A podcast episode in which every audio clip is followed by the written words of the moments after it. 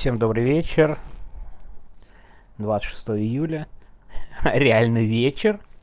Потому что уже вторая голосовуха за сегодня. Моя попытка номер три записать полуподкаст. Не знаю, как его назвать. Две первых были провалены после того, как врывался в комнату мой старший сын Андрей и требовал играть в футбол. И пока вот я не поиграл с ним немного в футбол, на определенных жестких условиях мягким мечом из Икеи. Надеюсь, я ничьи чувства тут не задеваю. Да, у нас тут есть Икея. А, он мне так и не дал спокойно записывать аудиосообщение. Так что немного позже я вижу проигрываю конкуренцию Трещанина. Обязательно его послушайте. У него сегодня интересная тема. Я просто ее знаю. Кто послушал, молодец. Надеюсь, все уже дослушали его, теперь слушайте меня. Про события дня их сегодня действительно не очень много. Ну, по-хорошему, потому что главное, как мне кажется, уже произошло. Это, ну, с, да, вот в моей картине мира. Это уголовное дело и преследование Бориса Горлицкого, его арест в СИЗО, его специально из Москвы привезли в Цифтыхкар и в республике Коми арестовали, отправили в СИЗО к Горлицкому.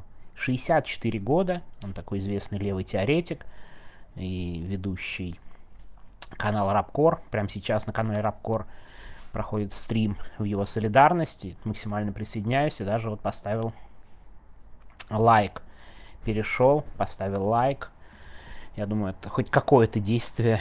Очень, конечно, странное, очень, наверное, позорное для солидарности, но тем не менее, знаете, какое могу. Вот я даже включил его. И вот сейчас это сделал, там онлайн смотрит очень много, еще раз зашел, онлайн смотрит очень много людей. Ну, может быть, вы застанете посмотреть. Мне кажется, солидарность это буквально то, что у нас остается сейчас, а Борис Кагалицкий представляет левое движение, для которых солидарность просто ключевое значение имеет, но я уже Кагалицкому рассказывал, поэтому я сегодня о другом, и о другой теме. Знаете, я видел много фотографий в последние пару дней от Шойгу и от Николая Патрушева. Шойгу у нас теперь в Северной Корее отмечает 70-летие победы корейского народа. Знаете, что праздник называется именно так? Победа корейского народа. Да? Ну просто задумайтесь. С другой стороны, Николай Патрушев вместо Путина отправился в ЮАР. Ну как вместо Путина, там большая делегация, но Патрушев в том числе, мне кажется, нет никаких сомнений, что Патрушев куда влиятельнее, чем там министр Лавров и прочая шушера либеральная типа Мишустина.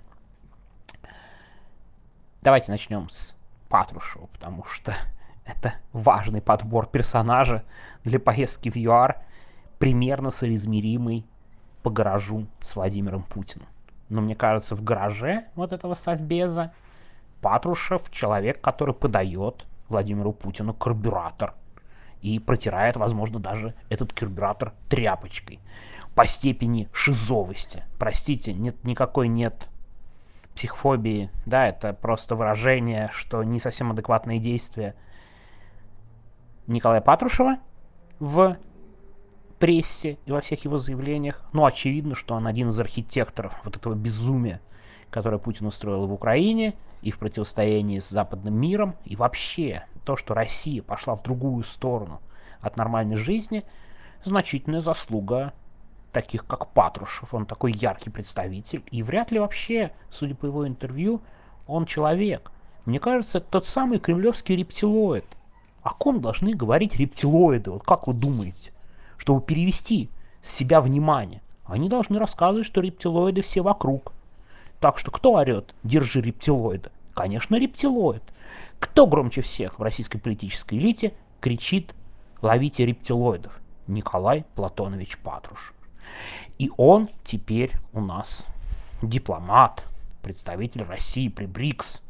Ну, самый влиятельный человек, который сейчас в ЮАР из этих. Так что видите, как лица дипломатий меняются. Ну и отдельно это, конечно, поездка Сергея Шойгу в Северную Корею. Еще раз вернусь к названию праздника. Победа корейского народа. Ничего не смущает, да? КНДР и Южную Корею, она же Республика Корея, так более корректно, давайте сравним буквально по всем показателям.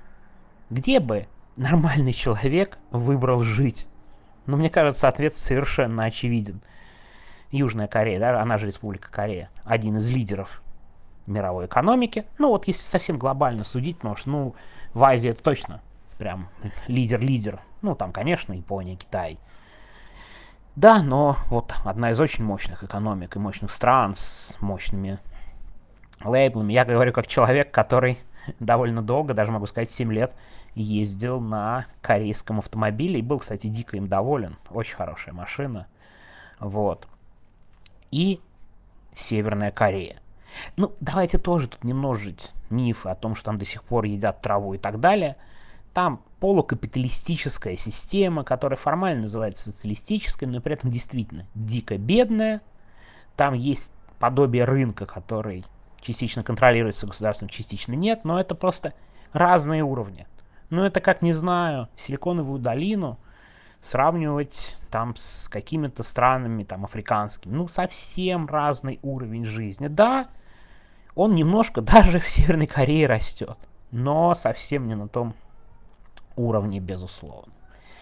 Так вот, а, Шойгу отправился на праздник, и это поразительно, потому что я уверен, одной из центральных тем переговоров будет просьба о поставках оружия.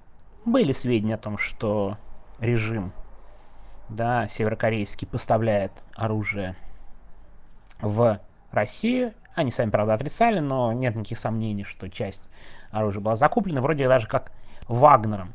Но, тем не менее, просить министр второй армии мира поехал оружие у КНДР – одной из самых, ну, беднейших, я бы не сказал, стран, потому что все-таки они очень много денег тратят на именно на оружие и на разработку этого оружия, да, даже ядерную бомбу сделали.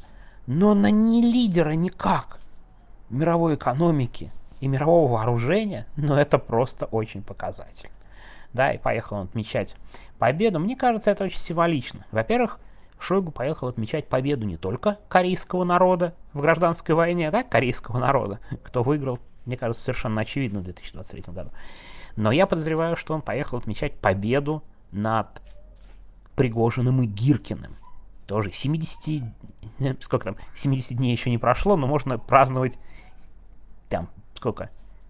5 дней героической победы над Гиркиным и... О, у нас уже месяц героической победы Шойгу над Пригожиным. Тем более, что миф такой можно будет вполне формировать. Так что Шойгу тоже теперь дипломат, лицо России. Других лиц для дипломатии у меня для вас просто нет.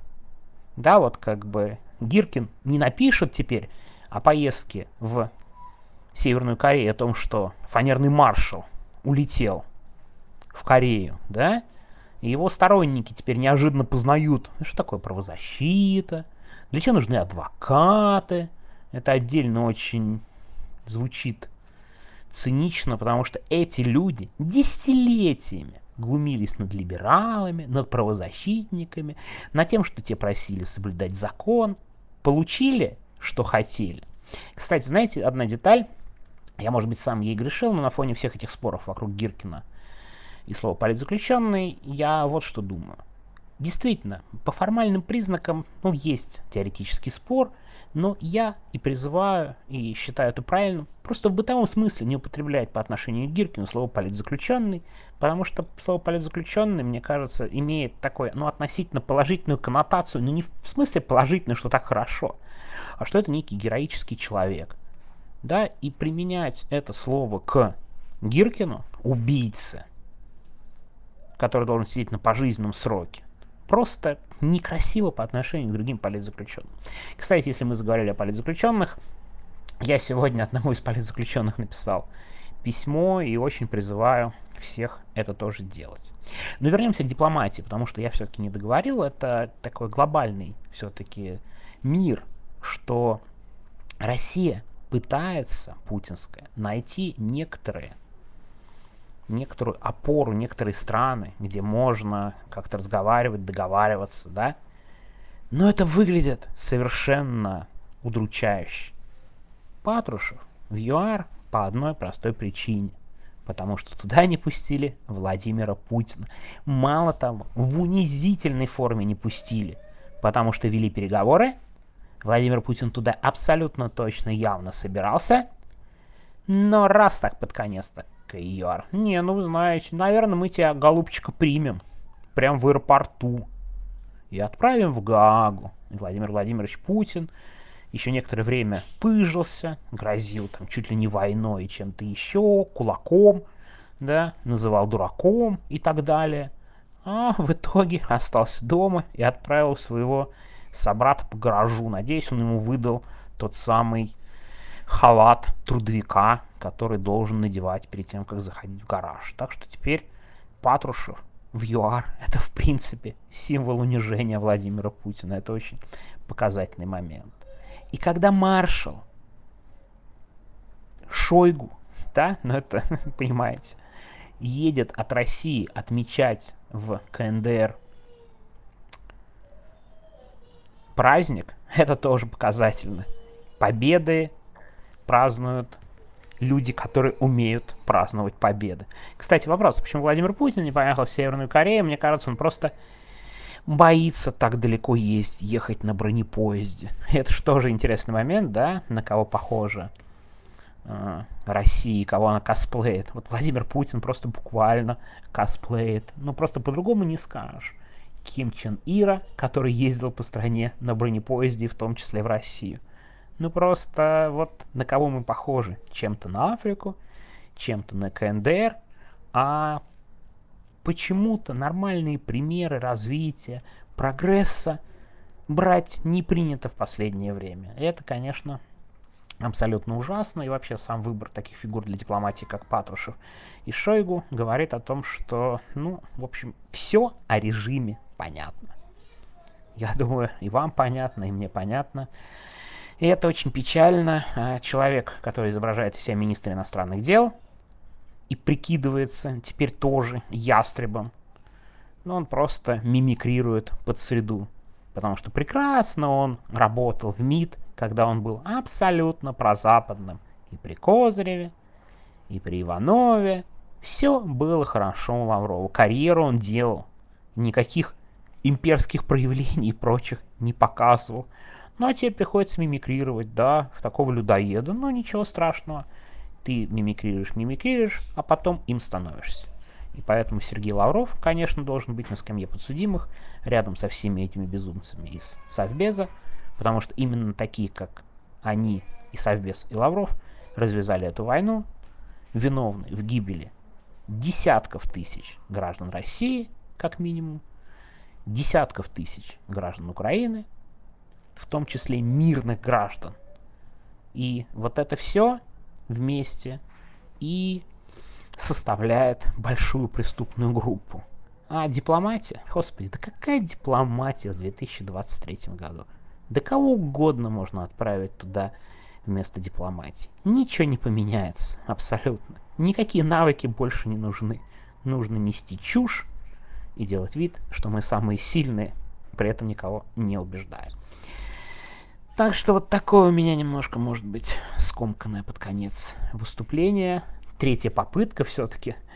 Первые две были в начале почище, так что немного позже треща. Обязательно Диму послушайте. А если интересно про книги, что-нибудь вам посоветую в комментариях. Все, давайте, до завтра, я надеюсь. Всего хорошего.